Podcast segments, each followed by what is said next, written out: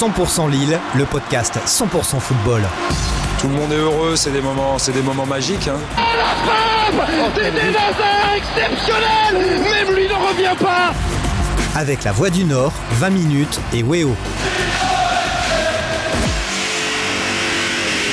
Salut à toutes et à tous et bienvenue dans ce nouveau numéro de la saison de 100% Lille, le podcast entièrement consacré à l'actualité du LOSC. Vous nous écoutez sur la voie du nord.fr et sur 20minutes.fr et vous nous regardez aussi sur Weo car ce podcast est diffusé à la télé. Pour ce nouveau numéro, on reçoit Yann Duplois, chef du service des sports de la voie du Nord. Salut Yann. Salut François. Julien Maumont, journaliste indépendant. Salut Julien. Salut François, salut à tous. Olivier Fosseux, grand spécialiste du LOSC à la voie du Nord. Salut Olivier. Bonjour François, bonjour à tous. Et enfin, Christophe Cuchely, l'expert du tableau noir de la Voix du Nord, mais pas que. Salut Christophe. Bonjour tout le monde et à la présentation François Launay, journaliste à 20 minutes. Et merci à tous d'être là pour parler des trois thèmes qui nous intéressent cette semaine. On reviendra évidemment sur le succès un peu tiré par les cheveux du LOSC dimanche après-midi face à Strasbourg. On parlera aussi euh, de la fronde des supporters euh, lillois qui s'est exprimée euh, de forte manière dimanche au stade Pierre-Mauroy. Enfin, on parlera également d'Olivier Létang et de sa gestion du club pour sa première saison pleine. Vous êtes bien installé chez vous en voiture ou au bureau. Alors c'est parti pour 100% Lille. 100% Lille, 100% football. Enfin, après 4 matchs d'affilée sans victoire, le LOSC s'est imposé dimanche 1 à 0 face à Strasbourg à l'issue d'un match compliqué et finalement remporté en toute fin de match grâce à un but de Selic. Alors, messieurs, certains d'entre vous étaient au match, Olivier euh, notamment. Euh, Est-ce qu'on peut dire que Lille s'en sort très bien? Ah bah je, oui, les statistiques parlent d'elles-mêmes, hein, puisque euh, déjà c'est quand même Strasbourg qui a eu le, les, les, les, occasions les plus franches, plus nombreuses aussi, euh, et sans, sans un Léo Jardim bien inspiré sur sa ligne, euh, Lille aurait rapidement été mené au score.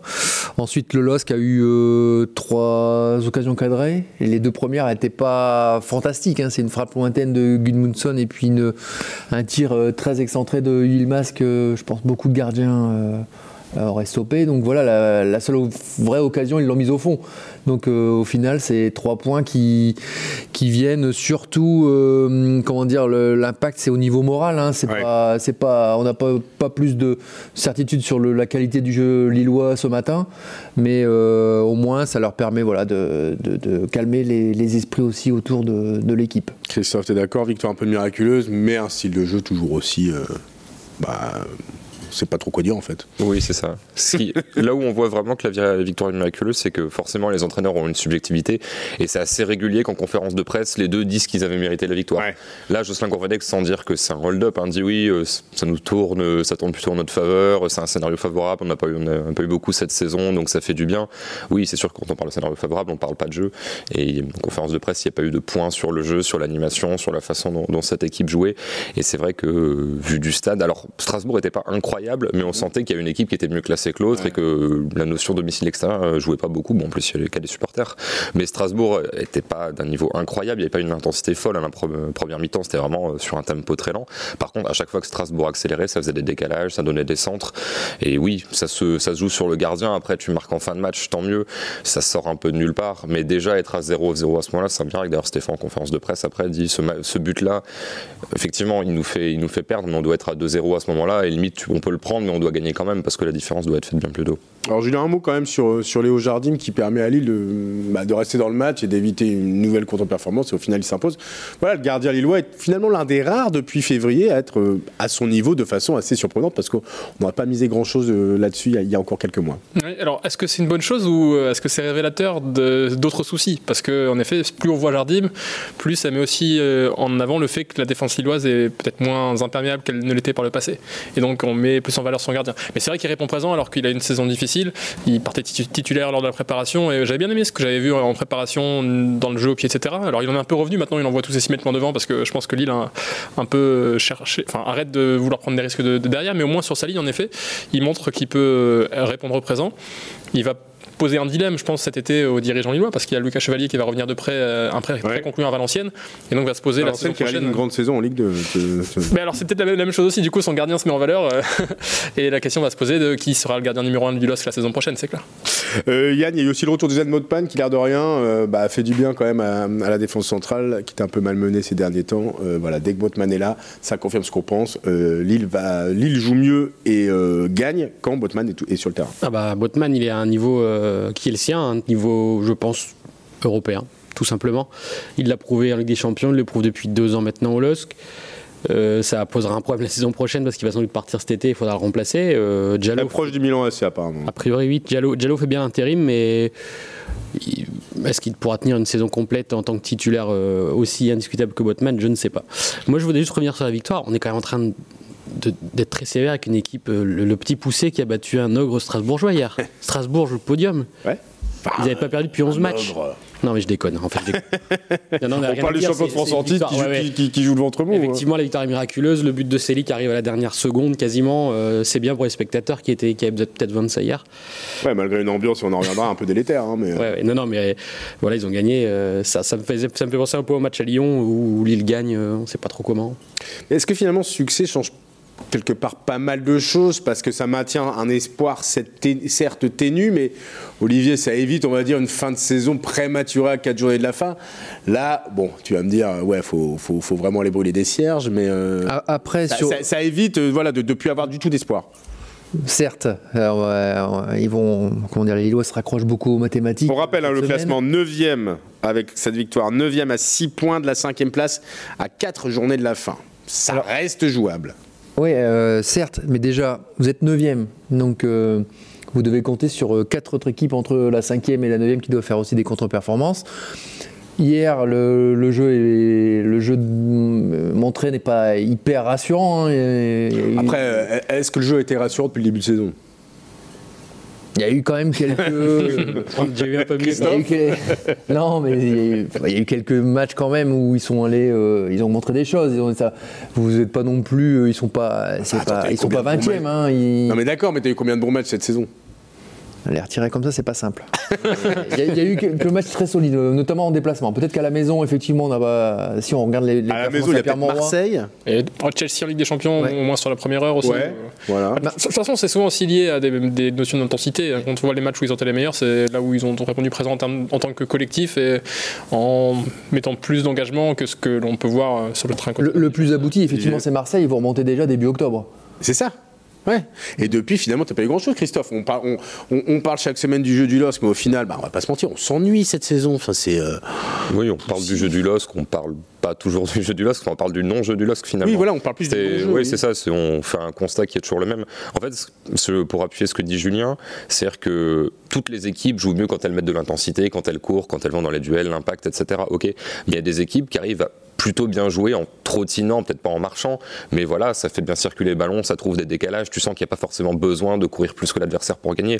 Lille, si la balle circule lentement, il se passe rien. C'est-à-dire, il faut que Renato Sanchez euh, s'amuse à percuter, à traverser le terrain, il faut qu'il y ait un appel de Bourak qui soit pas hors jeu, enfin, il faut qu'il se passe quelque chose, parce que si Lille construit patiemment, bah, c'est vrai que c'est vrai que ça tourne en rond. Et là où c'est difficile d'être hyper optimiste pour la fin de saison, c'est qu'il n'y a pas de progression en fait. C'est-à-dire, si tu me dis oui, Lille joue mieux qu'il y a une semaine et il y a une semaine, c'est encore mieux qu'il y a deux semaines, tu dis ah, il y a quelque chose qui est en train d'être trouvé. Là, honnêtement, je vois pas d'avancée en termes de jeu. Là, on est en avril par rapport à ce qu'il y avait en octobre, en novembre en fait. Donc pourquoi est-ce que ça se mettrait subitement à se mettre en place maintenant, alors qu'il y avait des enjeux plus importants il y a de ça quelques, quelques Mais, semaines. mais de toute façon, avec cette équipe, on ne sait jamais à quoi s'attendre. Euh, c'est l'un des. On s'attend souvent au pire plutôt. que- Ouais, mais il y, a quand même- il y a quand même eu des. Alors, on est victoires, un peu des- sévère, mais bon. Voilà, mais on sait, euh, quand ça commence, on a sur, sur, on peut jamais analyser sur 3, 4, 5 matchs parce qu'il y a tellement de variations. Euh, mercredi, ils doivent pas perdre à Reims. Oui. Oui, c'est Euh, vrai. Mercredi, ils doivent pas perdre à Reims. Euh, ils, sont. pff, le premier but, euh, c'est un but gag. Ils reviennent, ils ont des occasions. Et puis finalement, euh, vous avez un joueur de 35 ans qui met une frappe sous la barre, ce qui lui est sans doute jamais arrivé dans sa carrière.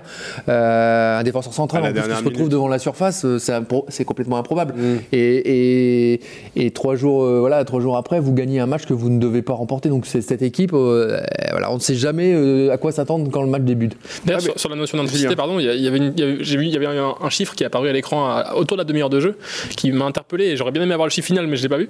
C'est la différence de kilomètres parcourus entre Strasbourg et Lille. Alors ça ne veut pas tout, dire, mais au bout d'une demi-heure, Strasbourg avait couru 5 km de plus que Lille. Je crois que c'est genre 38 à 32 ou 38 à 35. Ce qui veut dire 500 mètres environ par joueur si on exclut les gardiens qui ont. Ce qui veut dire quand même que euh, si on compte, ça veut dire euh, les joueurs de Strasbourg avaient fait 5 Ouais. Longueurs de terrain de plus chaque joueur que les Lillois. Au bout d'une demi-heure seulement. Et donc ça veut dire des choses aussi sur l'intensité. Non mais c'est c'est- Mais- c'est vraiment intéressant ça Julien parce que moi ça me rappelle euh, un entretien avec José Fonte qu'on a fait à l'automne et où il soulignait déjà ce problème-là. C'est-à-dire qu'il disait euh, on court moins que les adversaires. Mais pourquoi Pourquoi il court moins? Il manque d'envie euh, Ouais, la vraie notion, je pense, sur les matchs, les derniers matchs notamment, ce qui saute aux yeux quand même, c'est le manque d'envie. Quand t'as pas envie, tu cours pas en fait. Quand tu vois le match contre Angers, euh, où ils devaient soi-disant tout, tout défoncer parce qu'ils avaient fait un mauvais match avant, il n'y avait pas d'envie. contre Angers, qui croit non plus. Hier, euh, le début de match sur l'envie. Contre Lens, le début de match. Enfin, Frankowski au deuxième poteau, il est tout seul, il peut s'asseoir euh, c'est la Macarena et marquer le but quand même. il n'y a vraiment pas d'envie dans cette équipe. Ce qu'on peut entendre, parce que c'est une fin de cycle, parce qu'ils ont été champions, parce qu'ils ont été déçus de certaines choses. Peut-on dire, peut-on dire, on s'y attendait. Hein. Mais, que, la saison, que, la saison, est terminée depuis le huitième de finale de Ligue des Champions qu'on a perdu contre Chelsea. C'est exactement ce qui se passe en fait. Allez, le retour, on va dire le retour de trêve, parce qu'ils ont quand même été gagnés à Nantes. Oui. Il y a une vraie cassure là. Et, bah, hier, euh, euh, comme le, signalait euh, Christophe, il faut des fois il faut essayer d'interpréter ou d'analyser les, les, phrases de Gourvenec. Et, hier, à un moment, il dit mon équipe, elle a, fait elle a montré le maximum du jour.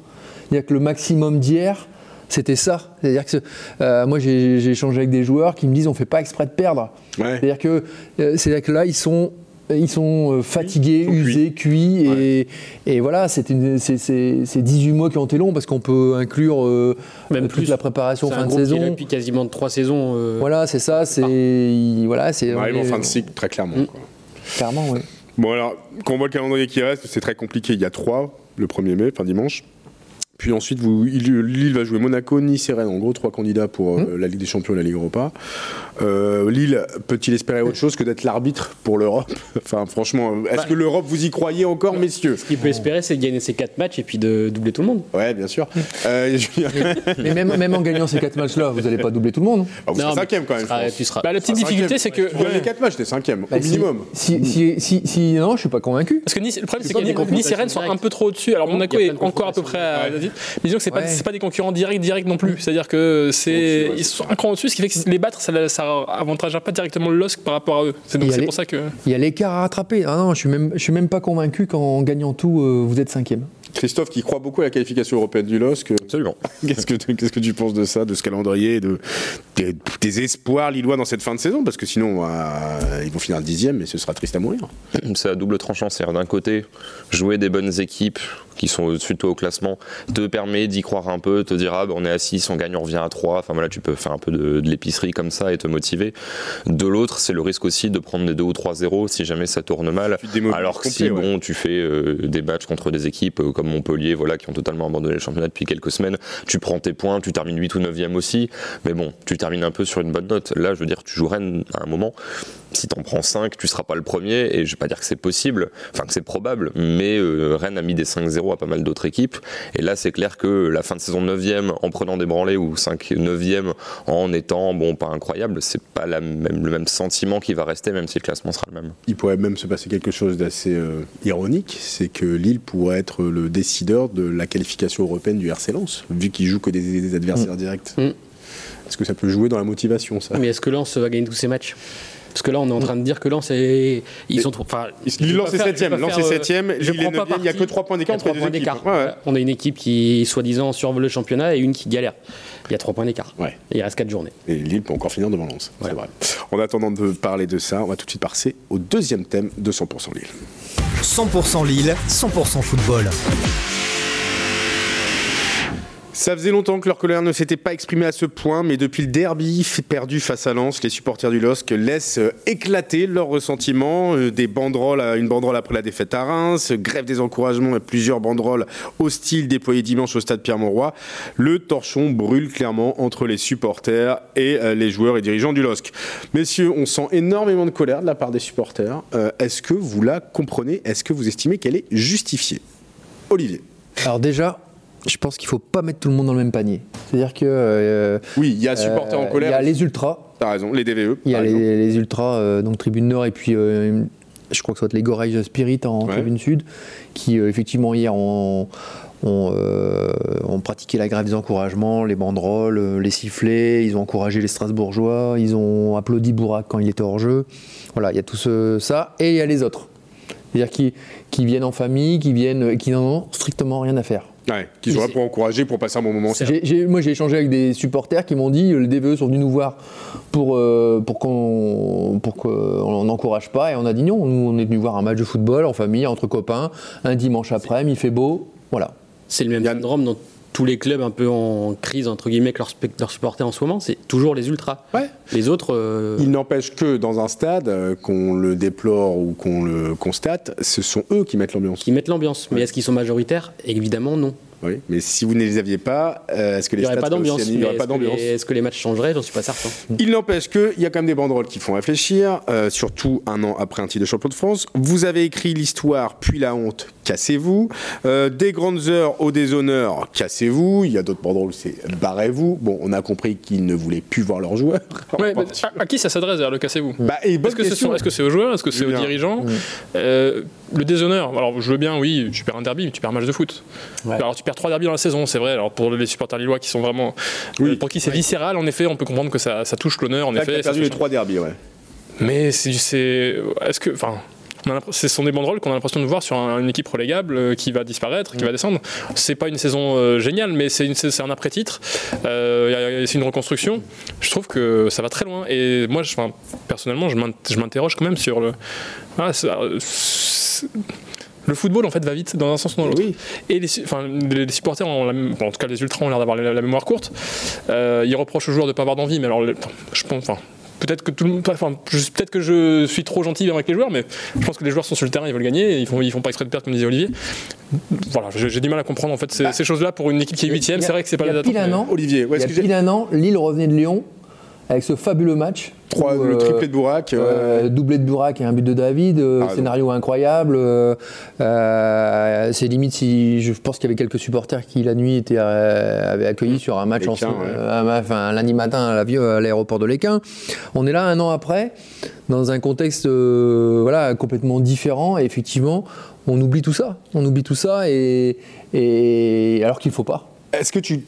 Christophe, tu partages ce constat. Est-ce que c'est un peu ingrat de la part des supporters Un an après le titre, deux mois seulement après le deuxième huitième de finale de Ligue des Champions de l'histoire du club, est-ce qu'il y a une part d'ingratitude ou est-ce que le malaise il est plus profond que ça Alors déjà, ce qu'il faut dire, c'est factuellement cassez-vous. Je pense qu'effectivement, pas mal de jou- de joueurs vont partir. bien, ils vont, ils vont se casser. Donc, du coup, ils vont, les, ils vont les écouter.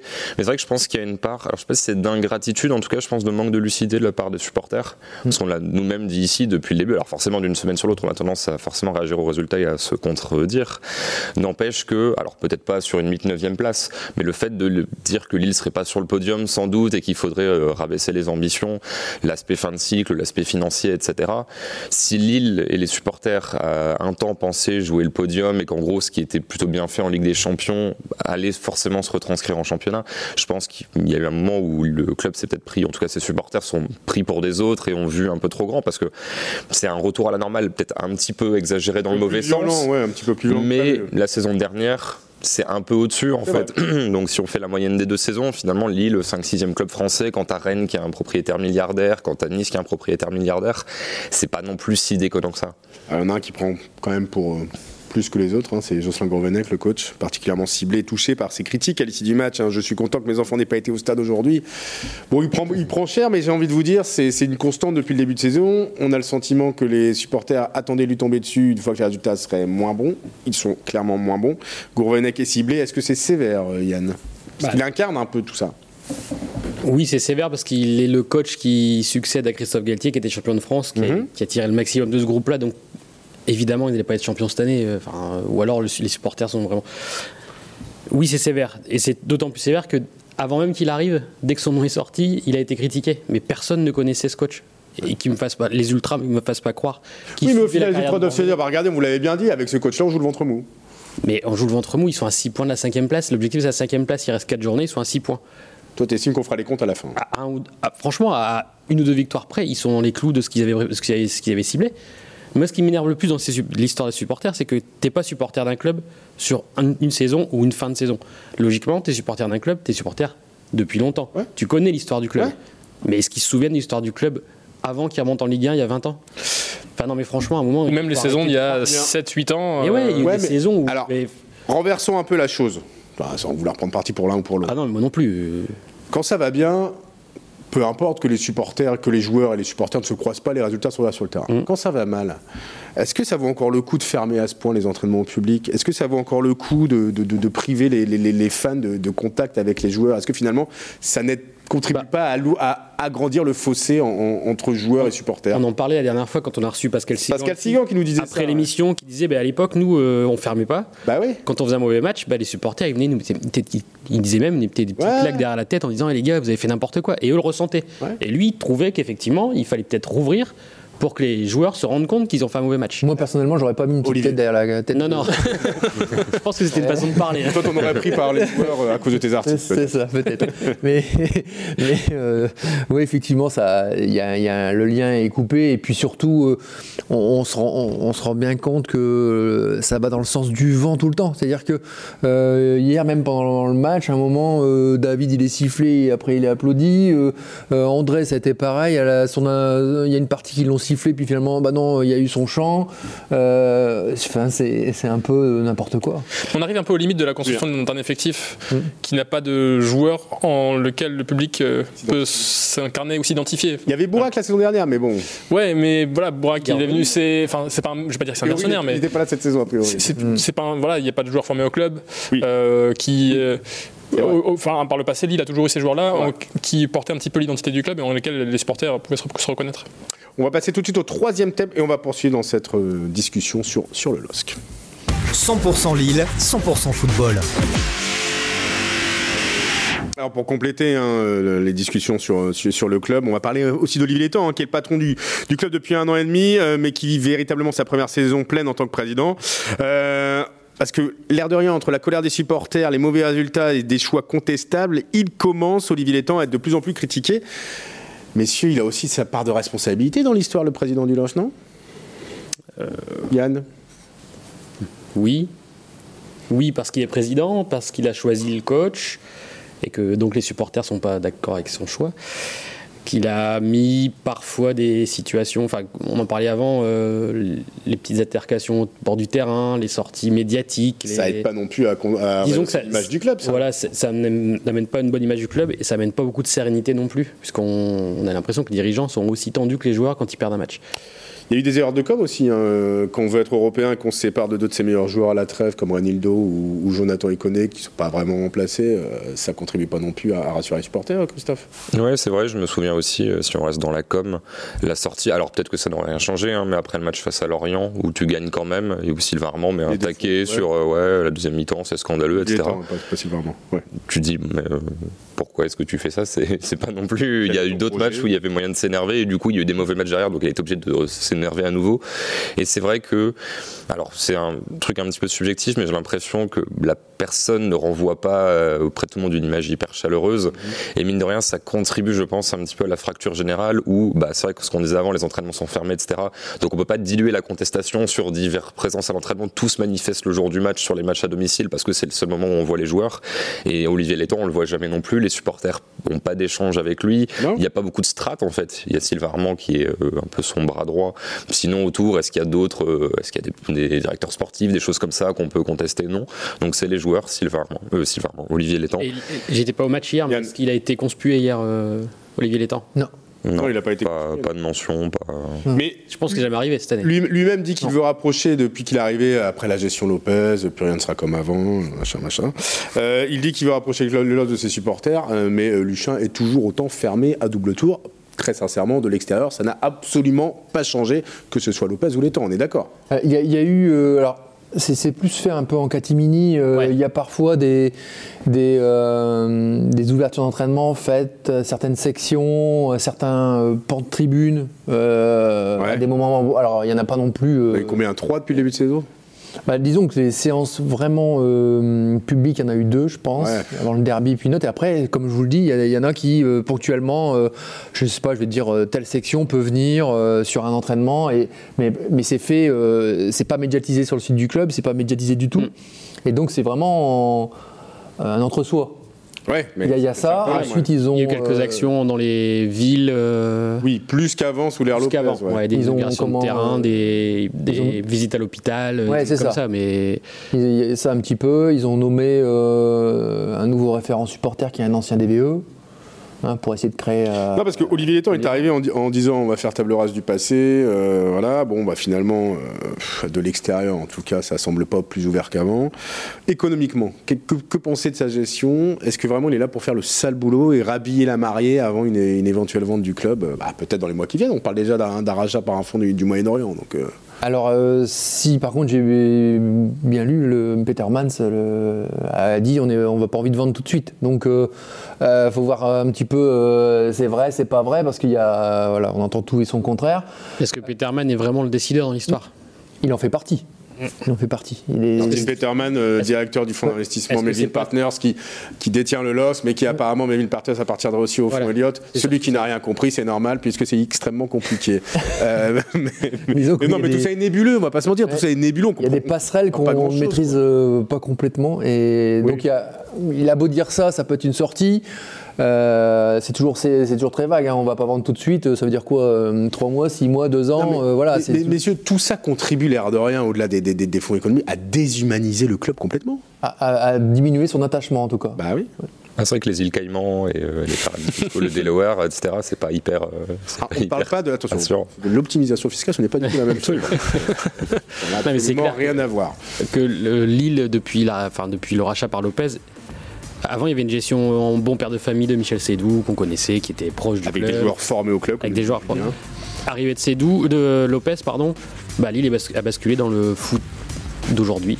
Euh, à foot business, foot business, euh, millions, euh, rachats. Quand ça va bien, tant mieux. Mm. Ça se sent pas. Quand ça va un peu moins bien, ça devient un peu plus compliqué. Merci à tous, messieurs, d'avoir participé à cette émission. On se retrouve la semaine prochaine pour parler évidemment du LOSC. Excellente semaine à tous et à bientôt dans 100% Lille. 100% Lille, le podcast 100% football.